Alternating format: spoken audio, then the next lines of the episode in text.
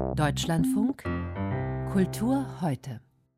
Wenn ein Festivalleiter extra vor sein Publikum tritt, um zu betonen, seine Veranstaltung sei kein Hotspot für das Virus, dann muss es für eine solche Aktion zumindest einen Anlass geben, gegenteilige Behauptungen nämlich.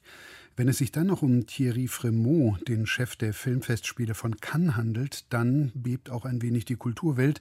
Schließlich haben in vielen Ländern die Kinos gerade erst wieder geöffnet und die Festivals ebenfalls. Da kommen dann Berichte über die Absage von Superstar Lea Seydoux, die infiziert ist, über angeblich schnell steigende Infektionszahlen an der Croisette, über Interviews, die doch nur per Video stattfinden können, ebenso ungelegen wie Nachrichten über angeblich fehlende Maskenpflicht und Abstandsregeln oder den Umstand, dass vorgeschriebene Tests in den Festivalkinos ebenfalls angeblich nicht kontrolliert werden. Es gibt kein Cannes-Cluster, hat Thierry Fremont am Wochenende gesagt. Meine Kollegin Marie Schöss ist für die ARD in Cannes. Frau Schöss, nehmen Sie da unten Unruhe wahr? Es ist ganz merkwürdig für mich gerade, weil alles, was Sie berichten, ähm, spiegelt sich ja in der deutschen Presse sehr. Also die deutsche Presse ist ja gerade sehr aufgeregt. Lea Seydoux haben Sie angesprochen, eine Schauspielerin, die jetzt infiziert ist, die aber, um das einmal vorwegzunehmen, überhaupt nicht in Cannes ist. Die ist in Paris, hat sich testen lassen, bevor sie anreisen wollte, war positiv und reist jetzt vorerst nicht an. Ähm, aus meiner Sicht ist hier eine andere Stimmung. Die französische Presse, auch in den Medienagenturen, lese ich nicht die Meldungen, die ich in den deutschen Medien lese. Natürlich ähm, der Regisseur, den Sie genannt haben, der die Interviews ins Digitale verlegt mhm. hat, das stimmt. Es gab den, der hat aber selber, also der wurde selber, muss man jetzt dazu sagen, negativ getestet an dem Tag. Der hatte Kontakt zu einer infizierten Person. Und für mich war das, also ich war auch unter den betroffenen Journalisten, mhm. eigentlich ein Beispiel dafür, dafür, dass gut mit der Situation umgegangen wird, weil dieser Mann war negativ getestet, er ist zweifach geimpft und hat trotzdem abgesagt. Das heißt, für mich war das eigentlich ein positives Beispiel. Man muss natürlich sagen, klar, wir haben hier Fälle. Also ich kann ja einmal Zahlen nennen.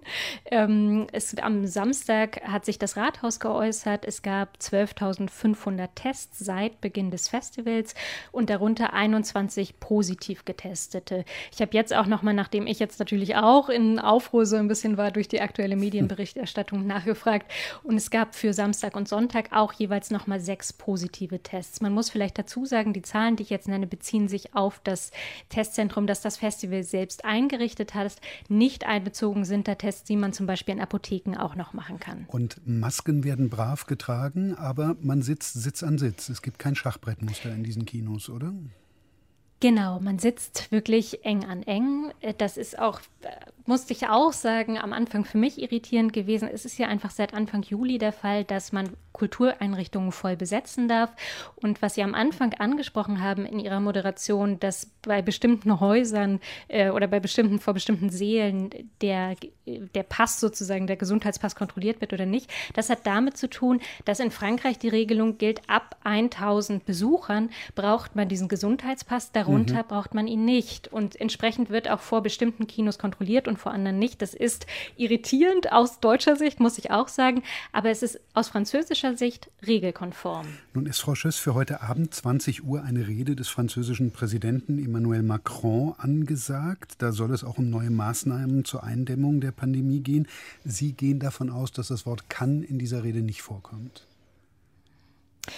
Ich bin unsicher, ob das Wort in dieser Rede vorkommt. Also ich glaube, es gibt zwei Stellschrauben, die für Cannes interessant wären. Das ist einmal diese Frage äh, nach der Zahl, die ich gerade genannt habe. Aber also muss man vielleicht auch ab einer Teilnehmerzahl unter 1000 Teilnehmern bald einen Gesundheitspass vorzeigen. Das würde hier Auswirkungen haben, die, glaube ich, nicht schlimm sind.